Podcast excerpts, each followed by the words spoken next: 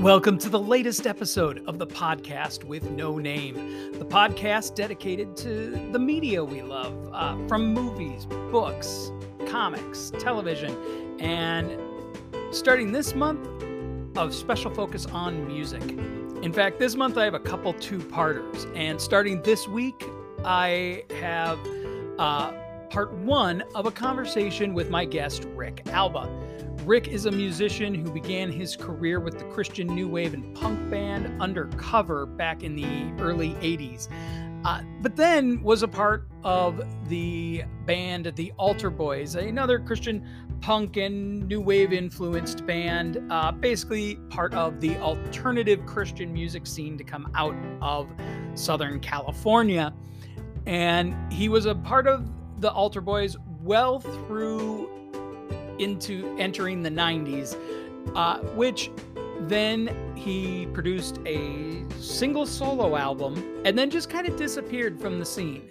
And he, he just kind of, he just suddenly was gone, it seemed, from that industry, for lack of a better word. However, I do believe as you listen to this conversation, you're going to understand that there was a very big reason for this. And we're going to talk about how Ric came to terms with some of those some of those aspects of why he just felt like he ha- had no choice but to step away, and also the uh, in the intervening years, uh, about ten years ago, I would say, it, Ric started to reconnect with the friends and musicians of his past, and has kind of had a different, has found himself in a different situation now. Uh, he's recently, within the last few years, he released a solo album again, and he also is a part of the band Moral D K, uh, who are uh, on the verge of releasing a new album,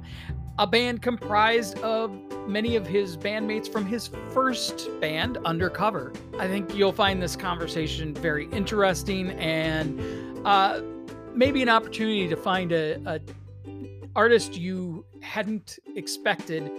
Uh, I appreciated Ric being very open and candid about some of his feelings, about some of the, the past, but also the uh, ability to have a renewed vision um, on what what coming back to some of those friends and, and, and family, so to speak, present. Um, so here we go. Uh, I do want to apologize because I had mentioned even to Ric that I was hoping to add in music, but to be very honest, I haven't found a podcast software that would function the way I was needing it so far, uh, where I could just add in, drop in like some music cues, because uh, I would have loved to have provided some of their, some of the music, both of Ric's personal uh, solo music, Uh, maybe a little bit of Moral Decay, and, and also some of the uh, Altar Boys songs.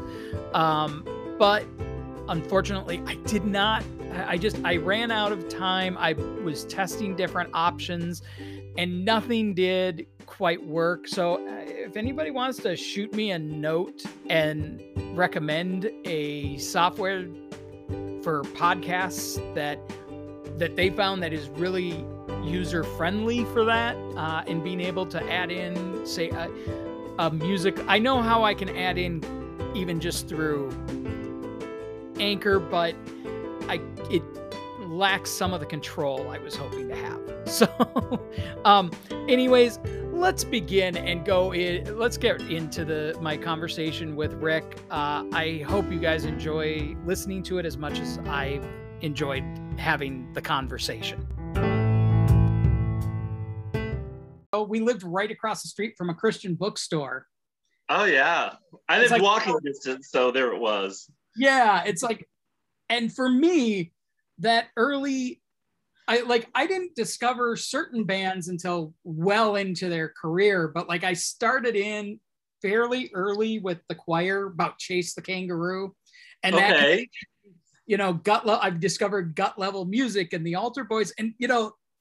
One of the things that's funny to me is all, you know, the Altar Boys, Undercover, Mike Knott and all his bands, uh, you know, The Choir, Adam Again, all these bands where I'm like, these were huge parts of my, you know, both as a listener and just a, a fan of music, huge parts of my life.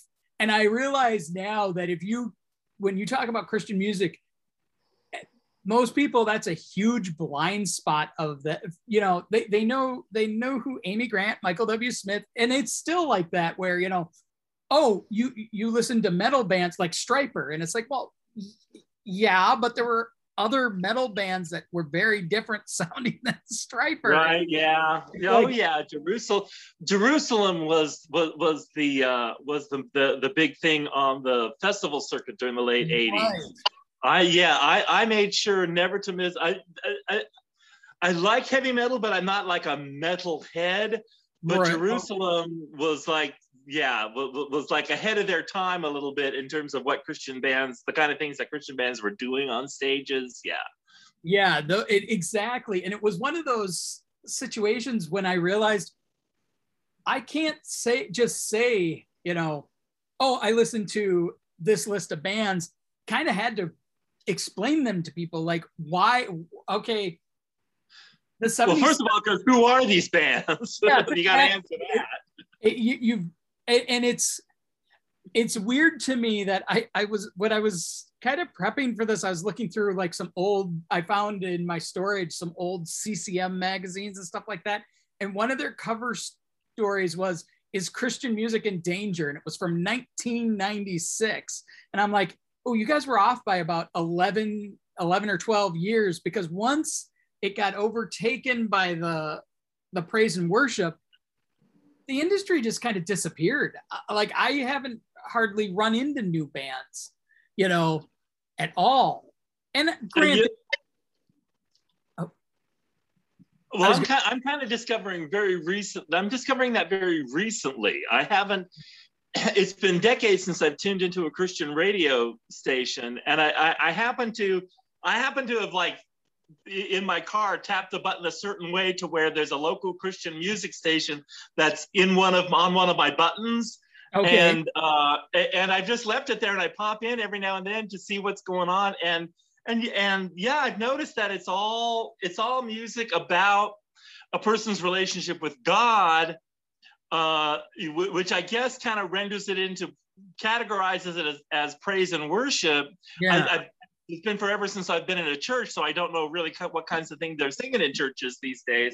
It's probably something like that. I, I yeah. mean, I'm picturing, I mean, from what I hear people talking, it's a band singing those songs, and if you can pick up on the song, then you can sing along. Then you get to sing along. Yes. You know? And they're they're very simple lyrics. And I, it's it's funny because when I discovered, like, I. Now, you actually started with Undercover. That's right. Um, and, and were the basis for their first album.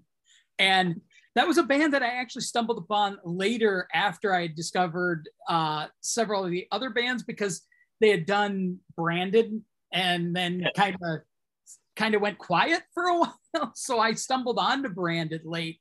But when you were a part of the band, it's they they had...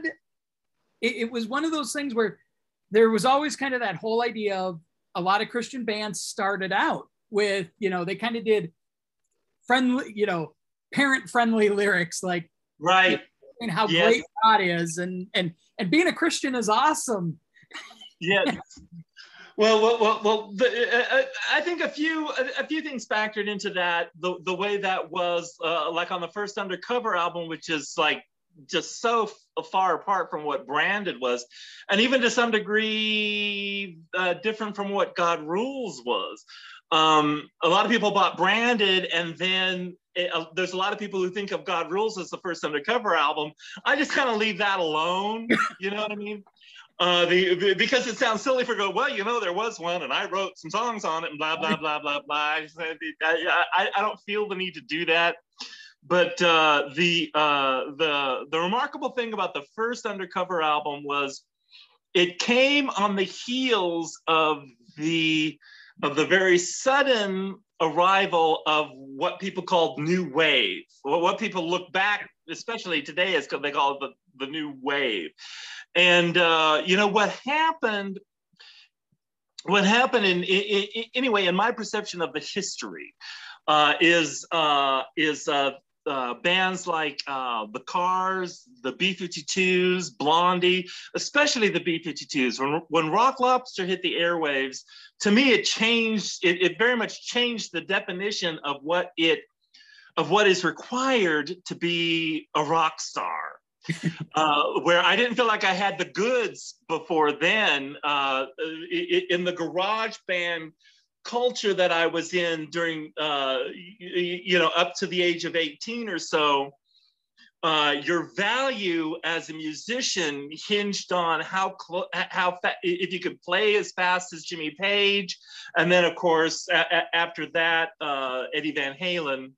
Uh, or if you could scream as as loud as Dio, um, you, just that kind of thing. There wasn't a model for a bass player. Uh, Geddy Lee had, wasn't really famous yet, so there really wasn't for a model for like, or yeah, you have to pay, play like this guy, play bass like this guy. So I had that going for me, but uh, the because uh, I played bass. But uh, but anyway, just uh, you know the sort of uh, rock godlyhood, godhood, and also. Uh, The lyrics were all about sexual, con- you know, getting getting what you can get off of a chick. You know, I mean, it was all like that. It was, and that, you know, that we'll get into that later. Why that really, really wasn't part of my chemistry either. So, uh, so after New Wave hit, uh, it, it's like a whole world opened up, and we. We, we we dug on it. We we got into that, and so we started we started writing. You know. By what, uh, according to what we perceived, uh, what we liked about all of the new music, that's what we wrote for the first Undercover album. Well, I I watched actually a few days ago. I watched a video. I don't know if you've ever heard of Todd in the Shadows. He's a guy on YouTube.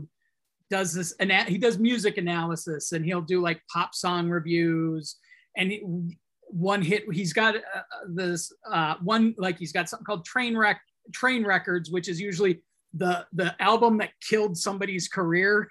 Uh, as far as, you know, these guys are riding high, and then they released this album. And yeah. He did uh, a, a a one-hit wonder retrospective on Red Jumpsuit Apparatus. And what he didn't know, he said, going in, is that they were saw themselves as a Christian band. And so he was startled by this, which made him go back and look. And he gave credit to the, the his example of Christian punk, which it's not an unfair example, mind you, but he used One Bad Pig. And I'm like, but Christian were Christian bands were doing punk before, you know, and, and new wave punk before, you know, like five, six years before that, there was, it wasn't, it, it, and I feel like the California scene that, that you guys all came out of had that, you know, had that, you were, you were all listening to contemporary music. You weren't listening. So it was influenced, you were being influenced by what, what was new as opposed to the traditional, like, well, these guys kind of sound like, you know, but they're, they're, they're a few years behind the times. They, you know, Undercover didn't sound dated in their first uh, early albums. Right, right. Yeah, no, that that was, yeah, we were we were writing what we were hearing on K-Rock pretty much at the at, at the time.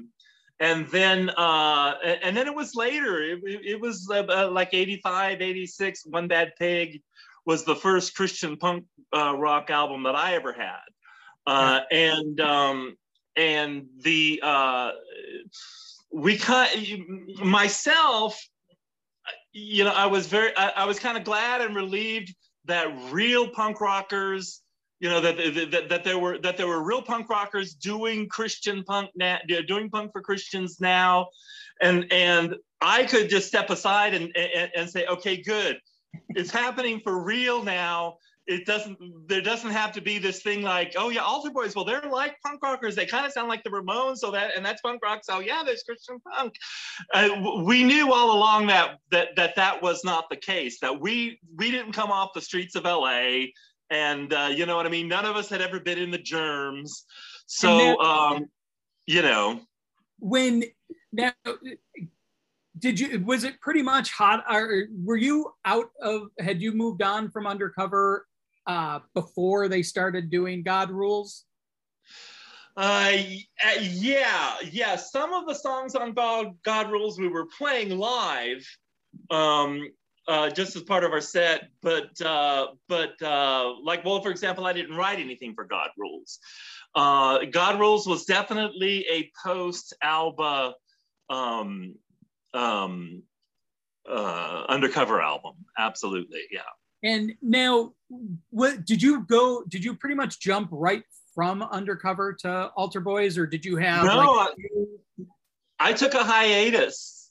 Okay. Uh, I, I kind of did. I kind of, I you know, looking back just on, on the history of my life, I uh, I, I kind of freaked out a little bit. I kind of did what. Um, oh God, what's the who's that band? Uh, you, you know, Pink Floyd. Uh, their first guy, um, you know, was was very avant-garde, very, very respected. You know, even even now he's very respected in the history of rock. But he just he he just uh, wasn't ready for for for what. Uh, Being in a in a in a successful band with fame and everything, just wasn't ready for that. Saw it coming and got out when he could. I kind of did that with Undercover. Well, because I I was a little surprised. Recently, they did a Kickstarter for uh, the L S U album Great Prophet, and they mm-hmm. had this, these really extensive liner notes about the history of the of the band, but it also delved into. I didn't realize that in the uh, eighty in the eighties that it was there was financial security in being part of that uh, whole um, the the whole movement of the bands that came out of that where out of that uh, out of it was pretty much everybody was pretty much coming out of connections to the Vineyard Church, as I recall. Mm, uh, Vineyard originally, uh, at one time, I think we, I, I think a lot of us went to Vineyard with some regularity back leading up to, leading up to the first Undercover album, perhaps. Um, uh, Not for a long period, though. And Vineyard actually, even though Vineyard's pastor was John Wimber, who, who, um, who has a history in, in, in music with the Righteous Brothers, that kind of thing. You know, he was involved with that, um, and uh, and and everything. But uh, and I stayed in Vineyard all the way up until about nineteen ninety-one. But uh, I was the only one of my um, of my bandmates uh, who was in that, who who, who had done that. Uh, Calvary Chapel. Uh, Chuck Smith was the big force yeah. behind uh, the bands. Uh, the bands, in the, as he was with uh, with the folk rock bands before beforehand, he had to defend, he had to defend folk rock to the Christian masses, uh, and uh, and you know, did a great job of that. And then when New Wave came along, uh, he he did the same w- with our bands. Uh, there was at some point, he was sketchy about punk rock uh, at first. Uh, but once upon a, there was a meeting that he called. As a matter of fact, he called all of the bands that had been affiliated with uh, with Calvary Chapel, all of the new bands, and there was a lot of us, uh, so much of us that he had that that the meeting had to take place in the parking lot of Calvary Chapel in Costa Mesa.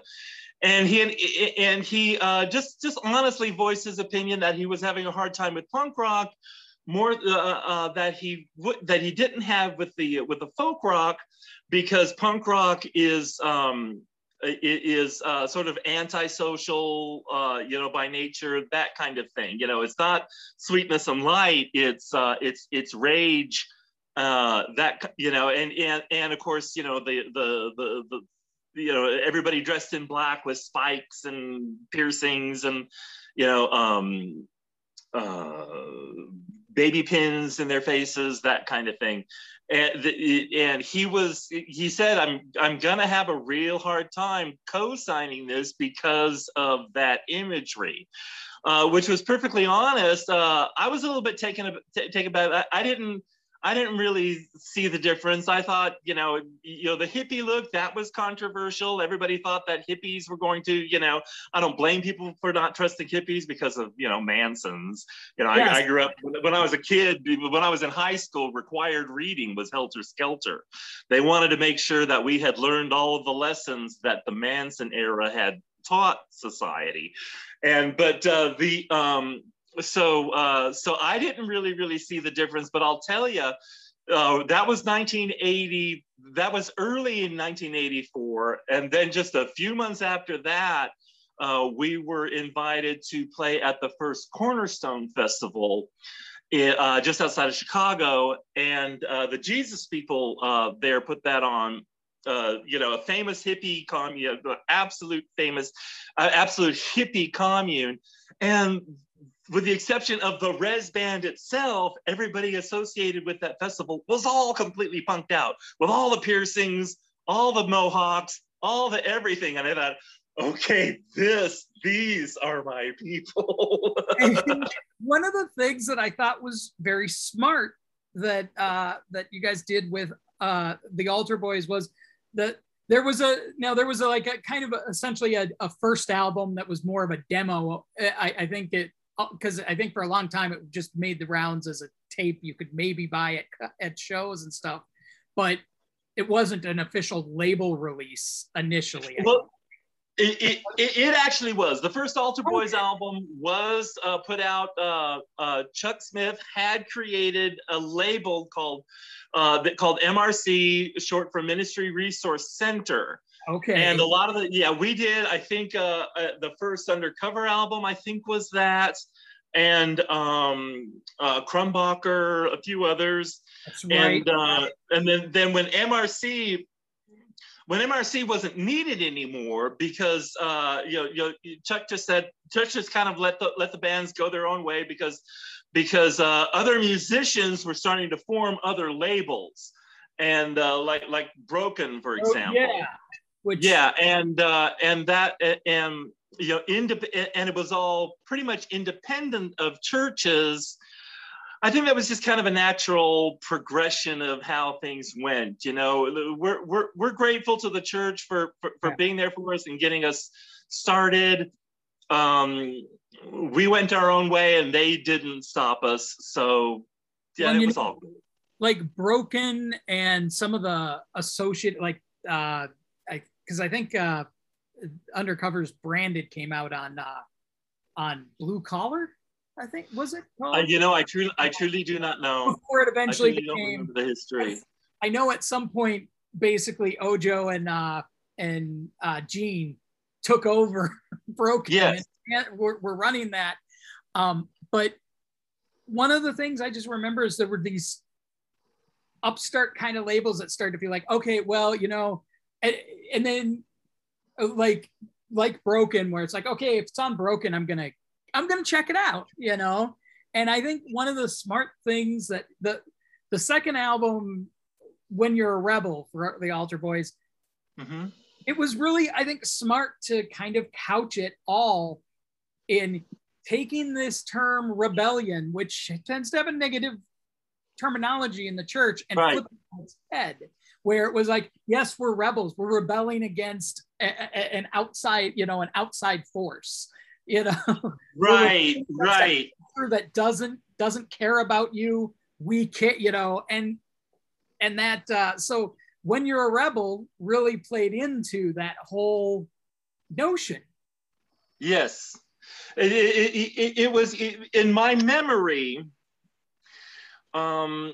Not that I really saw things this way as they were happening, but in my memory, uh, just connecting the dots, uh, When You're a Rebel was the beginning of kind of a struggle, uh, not between band members, but just sort of an internal struggle that we all had. There was, um, there was at the time a lot of, uh, it, it, it it's kind of the, the, the beginnings of using Christian metaphors and images and scriptures and whatnot begin the beginnings of using those as b- by political parties as political weapons. Just, they were just starting to form then, and uh, and when you're a rebel, so some of the songs on that, and some of the songs on G L M, and a song a song I wrote for Against the Grain, which maybe we'll get into, um, kind of touching on those things um, before t- touching on the idea of being a rebel for, for, for, for Jesus means standing up against sin. And uh, today that that's been, but by this time that whole concept is completely rep, wep, uh, completely hijacked by a political party and used as weapons against against people. Yeah. Uh, at the same time, in the Altar Boys, we were also discovering within ourselves something equally as important, which became more important to us uh, as we progressed, uh, as we grew up, is uh, to, to, to get at the heart of what makes a person a person, what a person is experiencing, and maybe, and we were writing songs hoping that we were helping people along those lines, helping helping people um, uh, get in touch with what's with what's with how they feel about the world, how they feel about themselves, how they feel about life. Um, so at the same time, you know, the, the you know the moral well the moral majority came before that, but I ignored that. That wasn't really part of part of my life. But uh, you know, eventually. Um, you know, like the family values movement and that thing that kind of hijacked the concept of standing up against sin as a, as like a political force, as a um, kind of rallying up against other people in the world. And uh, it's one of the reasons I, one of the reasons if I was, if I was invited to do reunion shows, I would probably have to say no, unless, um, um, unless we were doing something new. But to go, but, but those uh, songs like When You're a Rebel, like Question It, Where's the New World? That was, that was mine.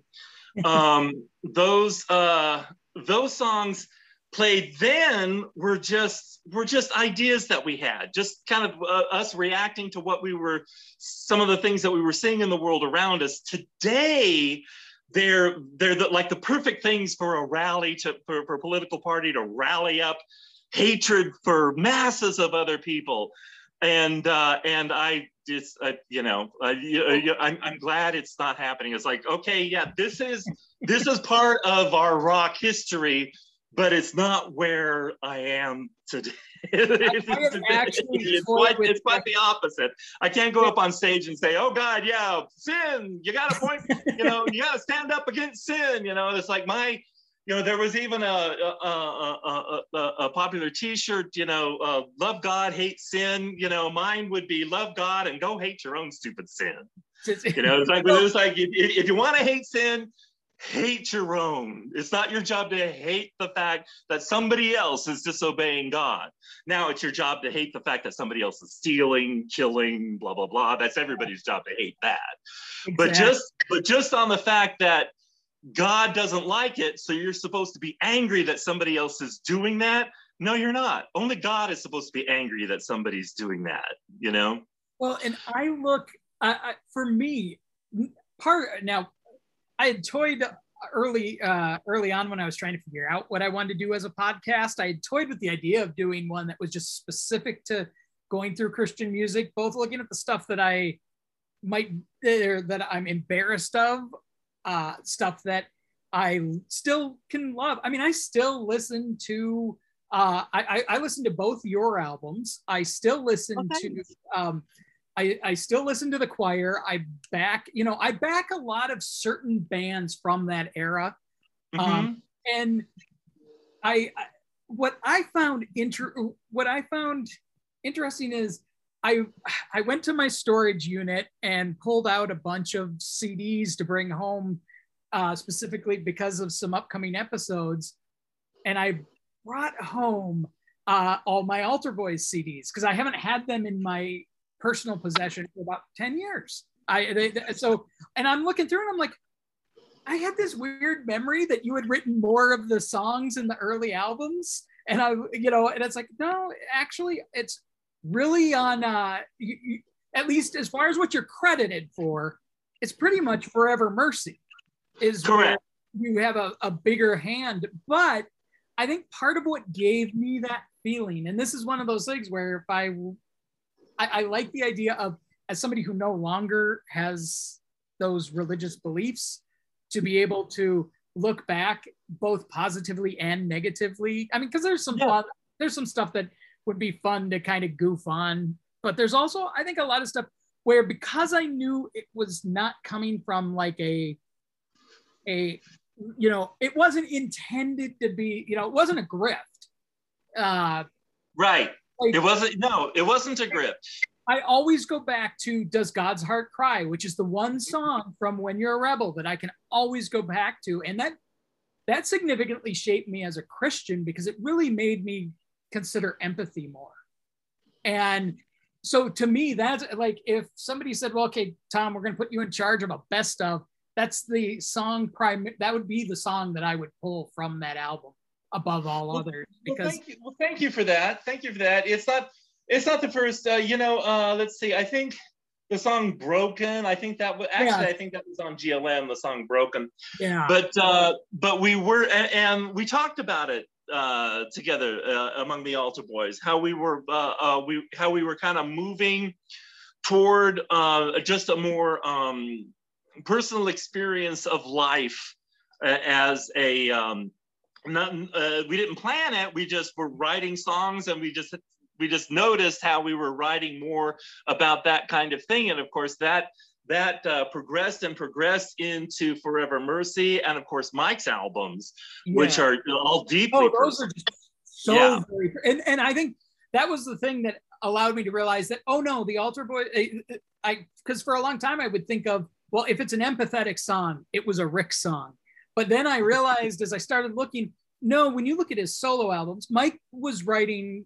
And, and and I think that's one of the things about the band, where in spite of the sloganeering that could happen, yeah, you guys were also writing songs about, and not just in as an individual being broken, but like it, it felt like the Altar Boys as a band did care about the kids they were singing about, you know?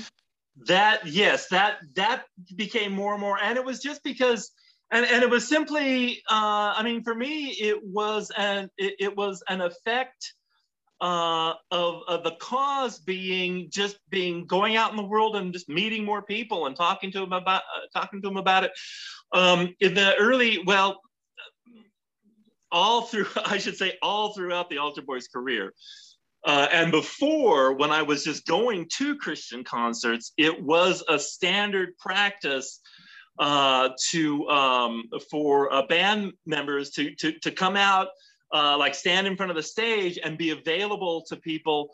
Now, originally that was a kind of a purely evangelical thing. In other words, it's like, okay, uh you know, we're a church, we're going to have this band play, it's going to be an evangelist it's going to be an evangelistic event. Uh, the band guys are going to, uh, you know, we're going to call people up to accept Jesus, and it's going to be the band guys up there counseling them into accepting Jesus. Well, the more we talk to people, the more we, the, the more we realize most of the people coming up had already been saved. They'd already done done that. So where do we go from here?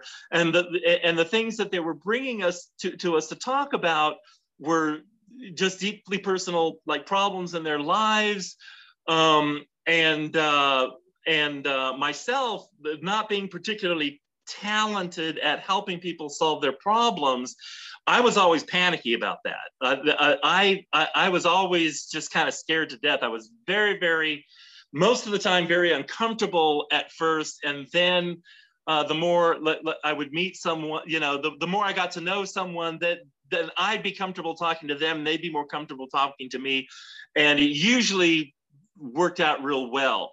And the res- and the result of that was was that yeah, we're not going to was much, much less uh, evangelical sloganeering and more, you know, uh, how can uh, how can we as as people um, uh, just find more just more freedom and joy and love in our lives through our faith in God?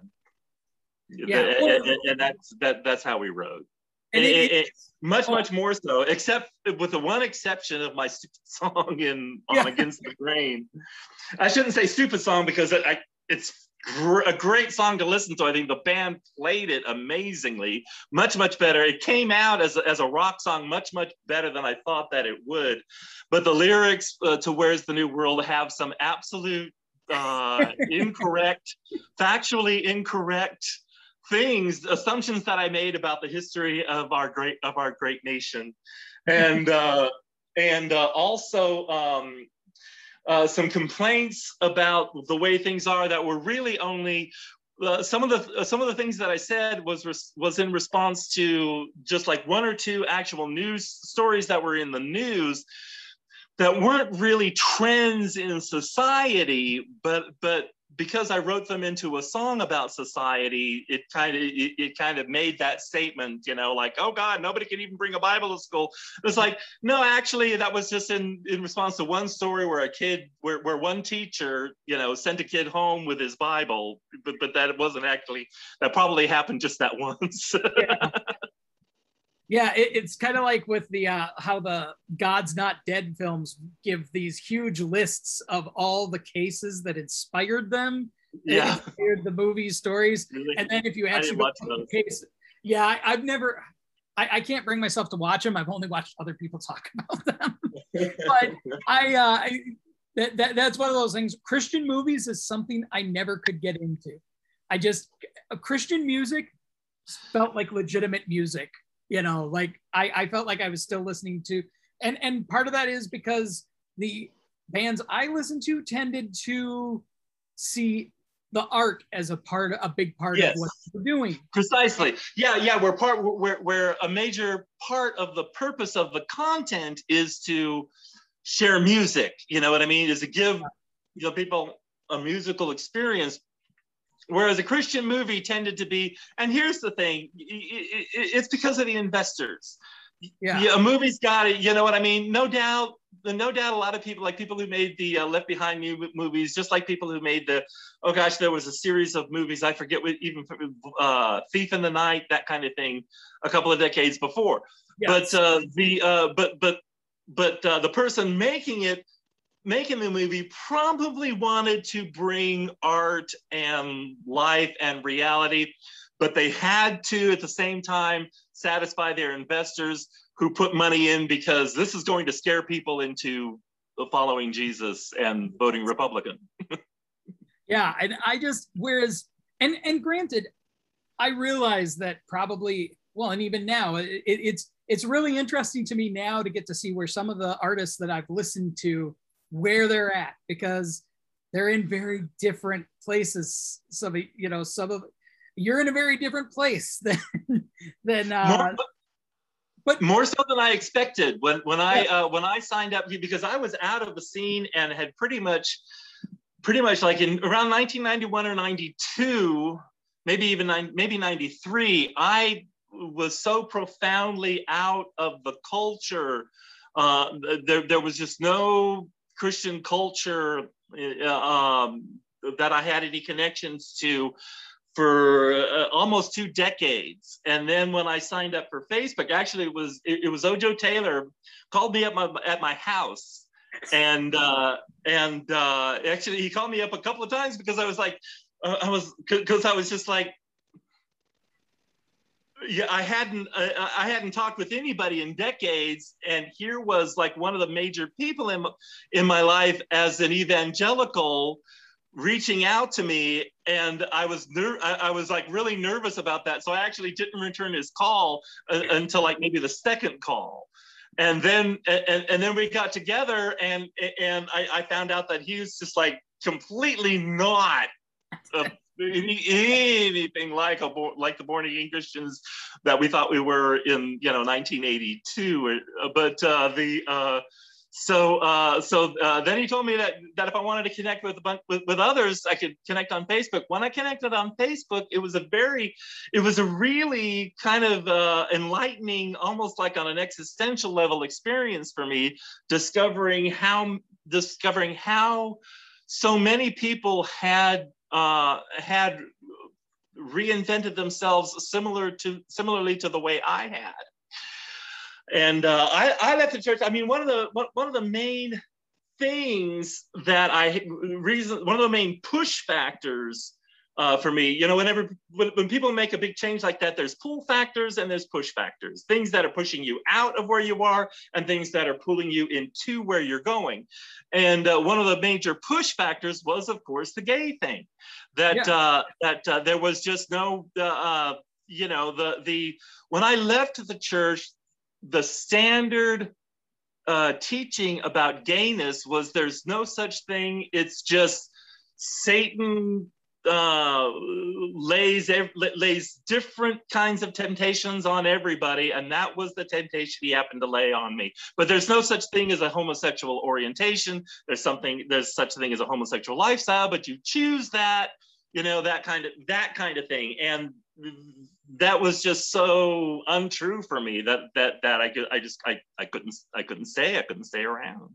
And one of the things, you know, because that was information that uh, that for uh, individuals like myself, like fans like myself who who who got a chance to catch up with you then years later, it's like, oh, that that explains some because. In the timeline, yeah, there was that brief period of like nineteen ninety, nineteen ninety-one when you released your first solo album uh, through uh, uh, the uh, through um, Stephen Derry's Glasshouse Records, and I, yeah. I still think it's, honest to God, it's one of my favorite C Ds. Uh, oh, I, I mentioned all my I, I mentioned all my Altar Boys were in storage. Uh, and I just had them digitally, um, but I while I have it uh, digitally, I still I've had the C D, the your Holes in the Floor of Heaven C D, with me, in you know in my in my apartments and my house, you know, the whole time, because they there was you you left the Altar Boys, and what's interesting to me is I feel like this was part of the whole thing. Uh, just how the industry dealt with, you know, like divorce, cheating and divorces would be public matters. Right. I even found a, an interview in the Harvest Rock Syndicate someone did with you, and everything is so carefully coded so that went right over my head what was going on. I'd have to, I'd have to get a hold of that. That might have been Brian Quincy Newcomb. It was. Um, yeah, and. It was, uh, Yeah, during yeah, and during those days, I was in my process of just coming out to myself, and it was right after that album came out, and it just broke my heart. It broke my heart because here, Steve and Derry had helped me make this album, then they wouldn't have if they didn't like the music. So, right. so, so, so at least there was that. But in terms of uh, like touring with it on the Christian circuit. It just became clear that was that was just out of the question because reality was just impinging itself upon me so fast that uh, and touring like like doing a, a, a tour of um, of gigs sponsored by churches uh, with you know for evangelical purposes. It just I don't I don't, I don't know if there've been musicians who've who who've acquiesced to to, to, to doing that. Um, I, I knew that I couldn't. And uh, I'm grateful to Steve and to Derry for, for, for kind of just sort of uh, letting me fly, just letting me go and uh, not uh, not uh, impinging upon me. Just it's like, no, we made this album. You've got to do a tour. You've got to do Cornerstone. You've got to do, you know, blah, blah, blah, blah. They didn't. They just kind of they just kind of let me go. Uh, another uh, another thing was that uh, was uh, it, it wasn't before long that the fact of my gayness became a public thing. And uh, I, I, I heard that here and there, like that my album was actually getting pulled off shelves. Oh, so, uh, so, so I thought, oh, great, this is just awful. So, um, so I, I was such a mess at the time in terms of just, in, in, it, it, just sort of like in terms of uh, how was I going to sort of deal with all this, that I just, I just let it go. I just thought, okay, this is who I was. Now this is who I am. I, I, I can't be anything of the person that I was. I can only from now on be the person that I am. And so I, I left the person that I was, just left him in the dust. Just, you know, just that person no longer exists. This is who I am now. And uh, the, uh, the uh but uh i mean i mean i didn't say those things to myself, but that's pretty much what happened. And uh and and then after uh that was that, that's where tying back into how how um meeting, reconnecting with people, you know, by via the internet was uh, kind of an existential awakening for me, because it made me realize that the person who I was was still there, still existed, and had all of those things that he had never dealt with. You know, I moved on to this great new life and never looked back. But the person that, that I left be, the person that I left behind still existed, and other people knew that person and connect, had connected with that person, and and, and still, you know, was looking to that, that that person, still saw me as that person. Yeah. So uh, so it was kind of a, It, it, it was kind of an enlightening uh, experience to, to to sort of to sort of look back and re kind of re-experience experience what the person who I was had been experiencing at the time, um, and, and that was kind of aided by the fact that there were still so many people in the same place. People, so a lot of people that I knew, a lot of people that I did not know, were in the exact same place that that I was when I when, when I became someone else, pretty much. And uh, you know, you're, you're more who I am, but um, more a little bit more authentically, but only on the gay thing, and, and, and being more honest about my doubts about certain certain uh, um, truth claims uh, yeah. of Christianity. You know, th those doubts that had kind of built up up to that point. Um, And uh, and so it, the, the image was that I'd left this I, I'd left this person behind, and he he chose to stay behind and not come with me because be, be, because of all of the other people there uh, who uh, um, who I had forgotten and just kind of just ignored, uh, but he but but uh, needed. Uh, the same things that people were looking to me before, this kind of guidance, basically, basically young gay Christians. Um, you know, those are his brothers and sisters. He stayed behind with them, and uh, and I had moved on, and now I'm looking back and I'm seeing, I, I, I'm remembering, you know, I wrote a song, one of the songs on uh, Holes in the Floor of Heaven, Under Lock and Chain. You know, the, the, those, that album, all the lyrics on that album were so cryptic. Uh, and, um, and I really just sort of, uh, what's the word? Impressionistic. Uh, the lyrics on that album are very impressionistic. I just kind of wrote what popped into my head as I was thinking about things, and made, you know, developed metaphors for them, and, and that, and that kind of thing. And, uh, And, but in retrospect, really the Lock and Chain was uh, religious fundamentalism. And, uh, and as I looked in, twenty twenty, in twenty ten, as I was looking back, I was seeing that the Lock and Chain was, was religious fundamentalism that prevented people from living authentically. And uh, I was seeing that uh, people are still being prevented from living authentically by those same lock and chains. You know, I look back and I, and I hear that, I hear those chains rattling, you know, well, and I think, what can I do about that now? And, uh, and so myself and the me from back then have been in conversations about that. And that is what gave, that is what eventually uh, became uh, uh, the next album, the follow-up, um, uh, Butterflies and Caterpillar Drag.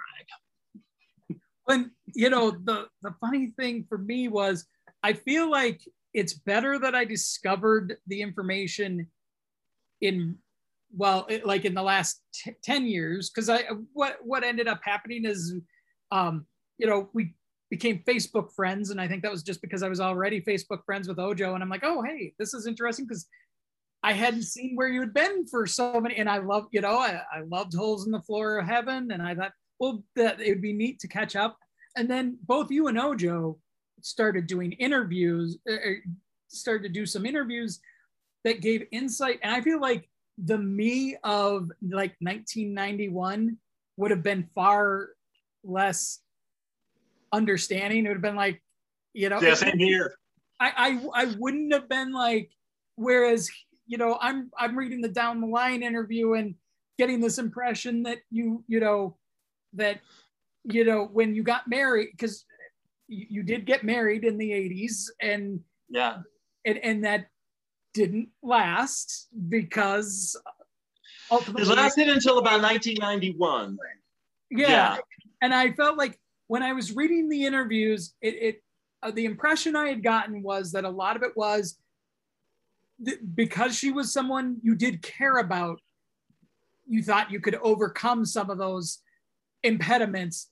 And, and many people do do that. They get married thinking, well, I'll learn to have the complete, you know, the, the, the heterosexual relationship if I just live it and I'm participating, and this is somebody I I, I do like, you know, it, it, it I I and I remember reading the interview and just thinking, God, that just I, I hate that somebody had to work their way through that kind of, you know, that that whole concept of you.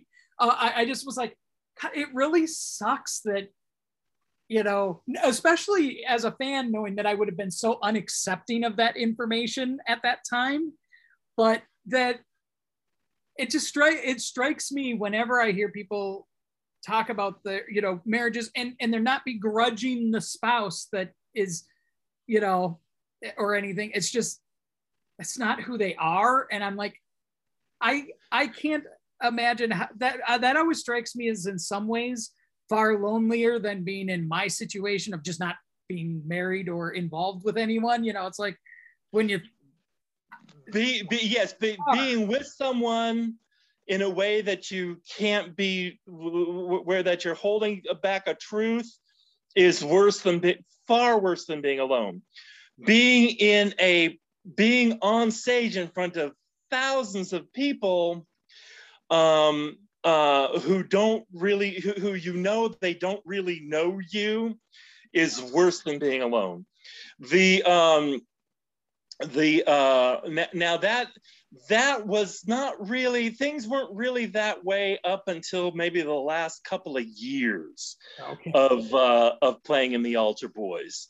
Um, the uh, when. Here's the thing about me. I think, you, you know, looking back on my history, my childhood and stuff, I'm just kind of a natural born agreeer, a natural born believer. Uh, you know, um, uh, you know, I put my trust in, in, in people and ideas pretty quickly. If, if, if there's a, if there's a, um, if there's something for me, if it, if it solves a problem for me, or provides, or, or meets a need of some kind. And uh, when I, when, uh, you know, of course, you know, I, I, I pretty much knew if there, if the word gay had existed, I would have called myself that probably at age ten.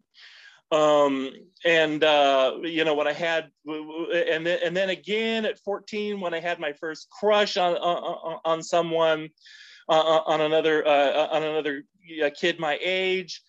And then, uh, but then, My, uh, my, because I was raised Catholic, I pictured myself becoming like maybe a priest or something. Uh, or not so much, maybe not a priest, but, but, uh, I, I, I fancied the idea of putting on some kind of cloak of being very, very religious, and that kind of gets me out of, of having to practice heterosexuality. I mean, really, uh, the um, uh, especially the I, I don't know what things are like on the schoolyard these days, but uh, the schoolyard that I grew up on, uh, the like from the age of uh, of eleven or twelve, guys were you know were, were always bragging about uh, uh, you know how close they got with a with with a, with a chick, you know, and I didn't even like calling girls that back then. And so my only, the only envi- way that I envisioned getting around that was by being very, very religious. Oh, no, no, I'm just too religious to, you know, to, you know, to, to, to even think about girls that way, you know, that kind of thing. And uh, so when, uh, when, when born again hippie Christianity came my way by, by way of, a, a of uh, my best friend, uh, drummer in, in a band that I was in, like a, like a, a cover band, kind of a garage cover band. Well, we, we played some weddings and things, but uh, the uh, all through high school uh, became a born again Christian.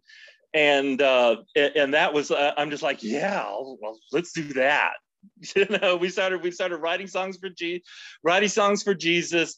He had met, uh, he had, he became a born again Christian because after meeting people on a paint crew, that he was, we, we lived in, uh, we lived in the Inland Empire. He had joined a paint crew out here in Orange County and met some born again Christians there. Um, as, as a matter of fact, uh, uh, Jim Nicholson was, uh, was uh, one of the drywallers on a project that he was working with, that he was a painter on. And that was my connection to getting into all those bands. Um, But uh, but anyway, uh, I um, so I have a history of being vulnerable to joining things, um, and, and uh, that started as I grew up and got older. That started to kind of wear off.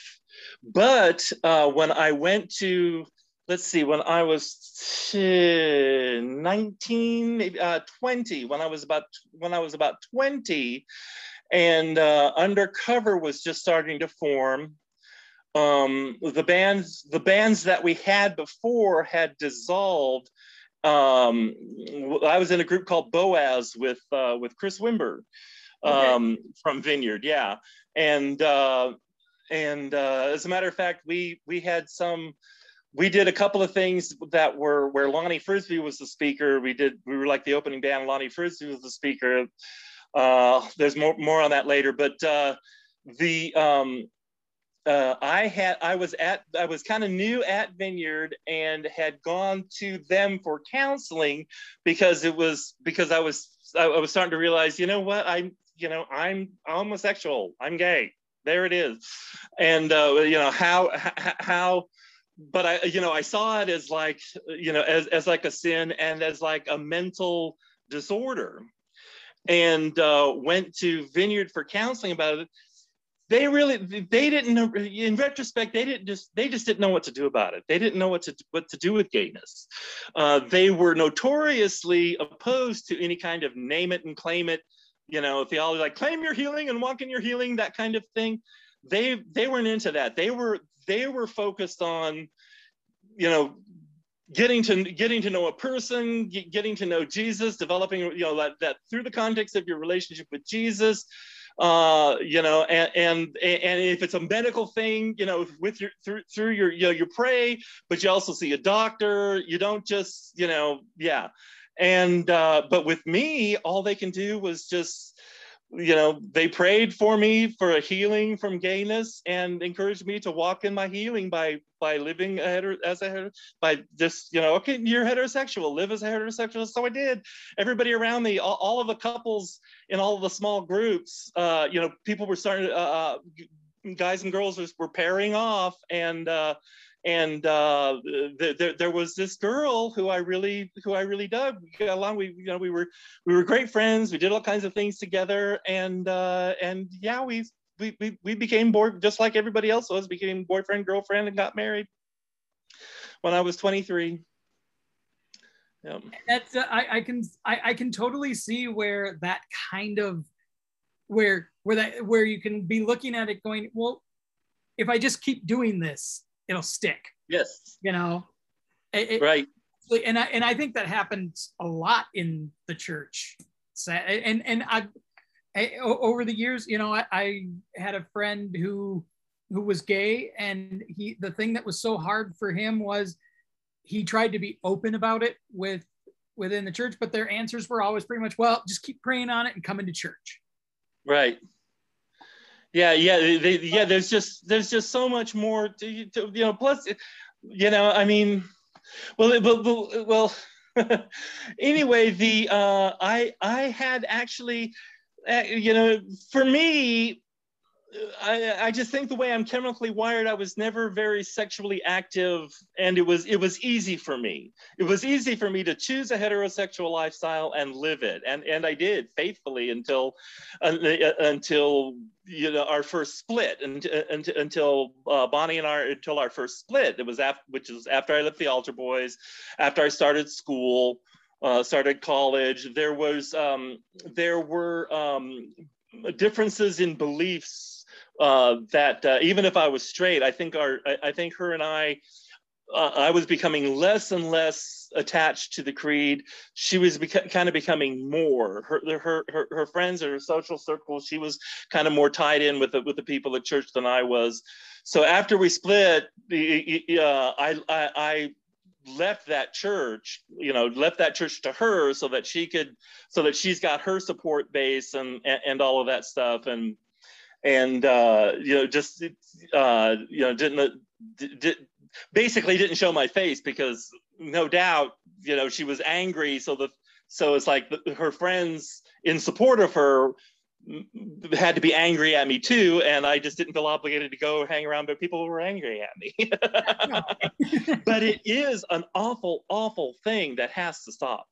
Uh, Uh, young gay Christians uh, getting married uh, in order to, uh, you know, prove their faith in God by choosing a hetero, by, by, by walking fully headlong into a heterosexual lifestyle does damage to other people, and uh, and that that really has to stop. I uh, you know that it, it, If I if there's a if there's a heaven and uh, and, and I'm asked at the gates, what is the absolute worst thing that you ever did in your life? I would say I married a girl. That that's that's the person that that you know the the mistakes of my life did the most damage to that person by doing that. Yeah, that, that I always feel like I. I It's it's that type of thing with, you know, relationships are always going to, they're not going to just impact, if you make a choice that you shouldn't have made, that doesn't just impact you. And right.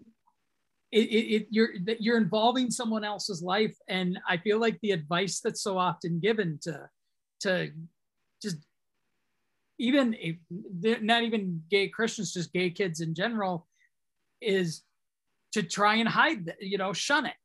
You know, mm-hmm. There's still people that are upset. Instead of letting people walk forward and kind of see really where they're at, because certainly there are people that might think, oh, maybe this is what this is what I am. And a few years down the road of ex- exploration of trying to know themselves might say, okay, no, that's not, I, maybe that isn't me, you know, it, because people grow and change. And, mm-hmm. and When when people, I, I always, when when I'll hear people act like, well, how do, you know, because like most gay people I've interacted with have talked about how as young as five, having crushes on on people of the same sex. And mm-hmm. when I'll, I'll hear, uh, I'll, I'll hear heterosexual Christians talk like, oh, come on. And it's like, what are you talking about? I knew I knew I thought Linda Carter was really, really good looking when I was a when I was like five. You know? Right. Yeah. When I was when I was a five-year-old and I saw Wonder Woman, I I was like, okay, she wow, there's something about her that stands out to me. I mm-hmm. I, knew that. I, I I understood that. And so the idea that it's somehow just like people like that people can't accept that from from gay people saying, hey, you know, I knew very early on. And it's like, well, we live in a culture that, I mean, especially if you were a part of the Christian culture where it was, mm-hmm. you didn't talk about it. You shoved it down. You, you were asked to shove it down and just try and ignore it. I mean, C C M Magazine didn't even acknowledge AIDS until nineteen ninety-seven. Well, oh. you know, that was the really? year, the AIDS issue. And I remember uh, the, I actually had email, email correspondence with the, with uh, the editor, the, the editor, April uh, Hefner at the time. And I was like, I'm glad you guys did this. And she was like, yeah, for her, it was a very personal thing. She, you know, I, I think it was her brother had AIDS. And so for her, the idea that they weren't taught, nobody was talking about it was awful. And they needed to, it needed to be addressed. And I remember the prayer chain in the seventy-sevens went on a tour for pediatric AIDS to raise fun, funding for pediatric AIDS. And people were angry at them for it. And it's like, mm. okay, what you know the the, the Christian community identity it, politics had really started to set in by that time, and, and the funny thing was is I was still in a place where I was still more conservative in nineteen ninety-seven, um but it still just seemed shocking to me that people were angry at a band for raising money for pediatric AIDS, you know? Yeah, because it's AIDS, and if you get AIDS, like AIDS is a punishment from God. You're not supposed yeah. to You're not supposed to try and aid and, and give comfort to the enemy. And and I you know, just, even you know, they have AIDS, and if they're being if they got AIDS, it means they're being punished, and you're not supposed to give them comfort.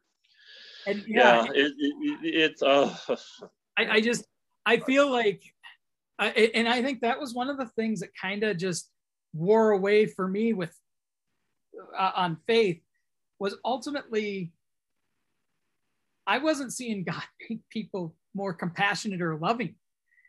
He, people were far more willing to ignore and not try and bring comfort. I mean, you can even go into the Bible and there is verses that talk about just basically giving people any kind of comfort in it, it, when they're in those situations where life is destroying them, you know, like so if somebody's suffering, you bring them comfort, cry with people. Don't, you know, the yeah. job is to answer the questions always. The job yeah. is sometimes to sit there and and and and cry with them, share their tears, carry well, like those- Job, the lesson the lesson from Job, you know, where it's like a, a guy is suffering inexplicably and the other believers in his life thought it was their job to try and explain.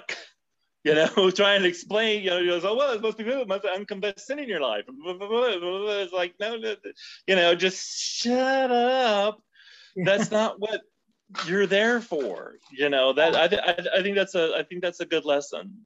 And yeah, and I just and and I think that was one of the things going back to the uh, Holes in the Floor of Heaven is I felt like a lot of that album was very much about sharing, you know. sharing private pain. Yeah. You know? Thank so, yes. So, so was... not say, you know, so that people know you're not alone in feeling these things. We're, we're, we're, we're here. We can share this, you know? Yeah. That's, that, that was, that, that was my whole drive behind Holes in the Floor of Heaven. Uh, yeah. The lyrics are very, very cryptic. Uh, but uh, but not cryptic in a way that I had a specific message that I was burying in the lyrics, but just just I I, I, I, I if somebody says what was really going on with you behind those lyrics in Holes on the Floor of Heaven, I could I'd have to say I had no idea. All I knew was I was writing these songs, and these were my songs, and it felt good to write them. I had. I had no more idea what was behind them than anybody else listening to them. And and anybody listening who is not familiar uh, with with your work and, and, and the history, uh, I would recommend, I, I, I think the album still stands, stands very well. And it doesn't really require you to even be, relig- you know, have religion for the song. Yeah, it's, yeah, it, it, it's definitely it's definitely not evangelical. Uh, I, I think I think it, while I while I had a, a lot of doubts about certain things about the creed at the time, uh, it's definitely not creed bashing. Um, you know, I still had a little bit of fear of creed, of it's like coming out and saying, I don't believe this anymore, blah, blah, blah, blah, blah.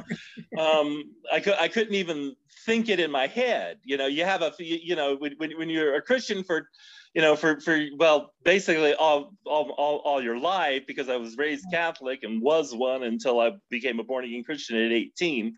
But um, the, uh, uh, there's this horrible fear that some, what if someday I don't believe? It's just unthinkable, you know, and here, so even as my beliefs were falling away, I was terrified of that, you know, that's, that, that, you know, the process, ask anyone about the process of losing their religion. It's, it, it's a long, it's a long, painful process that, that no matter, no matter what incident there is, like everybody can cite an incident where, where it's like, yeah, yeah, after that happened, I walked out of the church and I never turned around.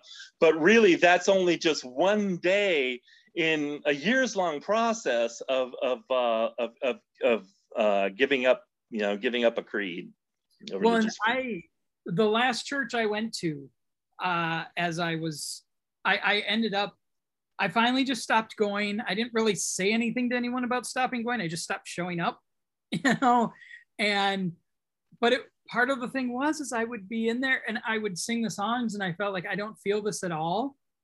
And the, during the sermons, my mind, depending on the pastor, there were some that I appreciated more than others, but I would find myself kind of waiting for it to get over because my mind would instantly start picking apart things that felt flawed in the uh yeah in, in the uh sermon, and I'm like, why am I doing this to myself? And I just stopped going. And you know, it was I just it, it was one of those things where it it was exhausting. And I think a lot yeah. of people, people always uh, was actually on Facebook uh few days ago, Ojo put up a list of things people say, you know, as to why he no longer believes. And it's like, yeah, I, I've heard those and none of them actually apply to what I, what drove me there, even though I often credit the things that, that, that pushed me ultimately were, A, I couldn't reconcile the Bible's take on slavery with a loving God. And right. I couldn't reconcile the idea that gay people are this horrible abomination. And also I even struggled sometimes with the idea that there's any, that there's any crime that anyone could commit that would be worthy of an eternal torment. Okay, maybe right. some deserve some temporary punishment, but the idea that it's, you know, that, oh no, you need to see, I realized I, the worst crimes I could think of still didn't seem like that person should just be in severe, severe torture for an eternity. Yeah, for an eternity. I know that. Yeah, no, it, I it, it, know it, that it, about anyone, no matter yeah, how much he, I dislike them. Here, here's yeah. Here, here's the thing. Yeah, I consider I consider the idea of eternal punishment or or even just banishment. As uh, as a solution that a supreme being would have, uh, you know what I mean? Be because even the worst, even even the worst of the most morally mediocre among us would hope that would would would be motivated to find a way to, when someone has done something horrible, find a way to teach them the lessons that they learn and hope that they, and keep keep at it until they've learned their lessons and uh, and become better people. That's what a supreme being would do, and not create like this deadline, like if you know this deadline, you know, like you die and then that's it, and you'll be eternally punished. And attached to that, the the the the solution. Uh, in the Bible isn't learn your lessons. The, the solution is wash in the blood of a human sacrifice. Wow. So, and, and just just two things that just aren't. And I think those are, I, I, and I think those two teachings have been have had a very bad effect on on human history, uh, not just human history, but just the way people are to each other. Um, like, for example, uh, you know, in reality, in reality T V, there's all of these shows, uh, you know, the Real Housewives of this city or that city, and they brag uh, on, on on these uh, shows when they when they talk about those. They brag about how they don't put up with anything from anybody. One yeah. felt, you know, I'm the nicest person. You, you know, some of their some, some of the slogans that they do that they say on that show, they things that they say about themselves, is is oh, I'm the nicest person in the world until you cross me, then you're dead to me. And everybody goes, ooh, hey, that's strength. That person is has inner strength and blah blah blah. No, that's insidious, and that con and, and that and it doesn't help that one of the, the, the that one of the primary religions in the world has a supreme being just, oh, you sinned, that's it, you know, once you've sinned, that's it, I can't have anything to do with you, you know. It's like, no, that's not a good way to think, and good people in the world do not think that way. So if, if good people in the world are better than that, then a supreme being needs to be better than that also. Yeah, that, that, that's always been the thing. I'm like, uh, you know, like with with slavery, the Bible does not condemn slavery. It flat yes, out the, per it's the perfect opportunity in the Big Ten. He had a chance. He had a chance to condemn slavery. Like number three, number two could have been, "Thou shalt," uh, uh, you know, a, a person shall not own another person. But instead, he said, "Don't forget to come to church on Sunday." Yeah. You know, it's like, you know, I, or I you just, go, or I'm the only God, and you can't have another one before me. He chose that. That. He chose yeah. an ego-based thing, so no. And so for this week, we are coming to a close. This ends part one. We'll return next week with part two. Uh, I want to thank Ric, and you can find uh, Ric's album Butterflies and Caterpillar Drag on the Bandcamp site. If you go to Bandcamp, you can look him up under Ric Alba, and it is R I C A L B A, and that's Ric Alba. And again, it's the album is Butterflies and Caterpillar Drag. You can give the music a listen there. Uh, if you're looking for Moral D K, their album, and uh, I believe a couple singles are on the Apple Music uh, store. And so I just want to say thank you to Ric, and uh, please come back next week, everybody, for part two of this discussion. And I want to thank you for listening to the podcast with no name. If you want to find me elsewhere, I can be found on Instagram under both at Tom Wade and at Tom Wade Art.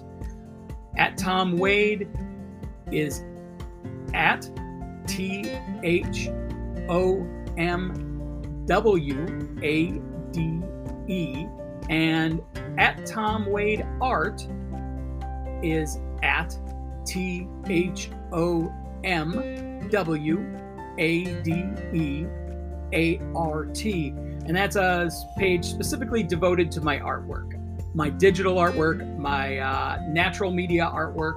Um, that's where you'll find that. The main Tom Wade one is more for just me having fun. And you can also find me on Twitter under at Tom Wade. Again, it's at T H O M W A D E.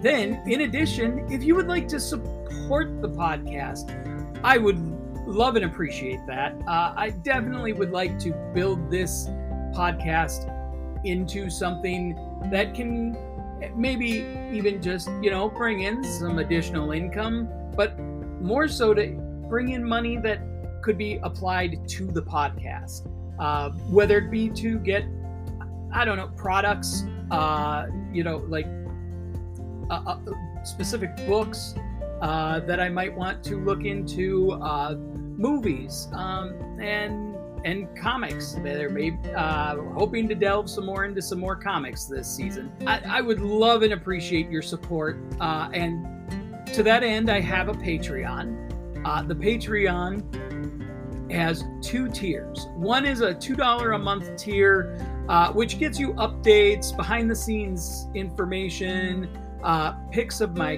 cats, because I have really cute cats. Then for five dollars a month, you get all of that.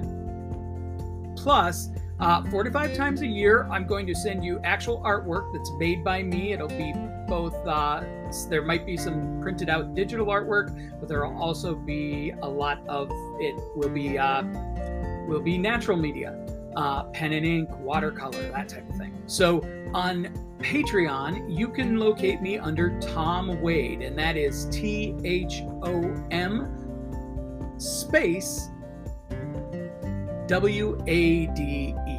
So Tom space Wade.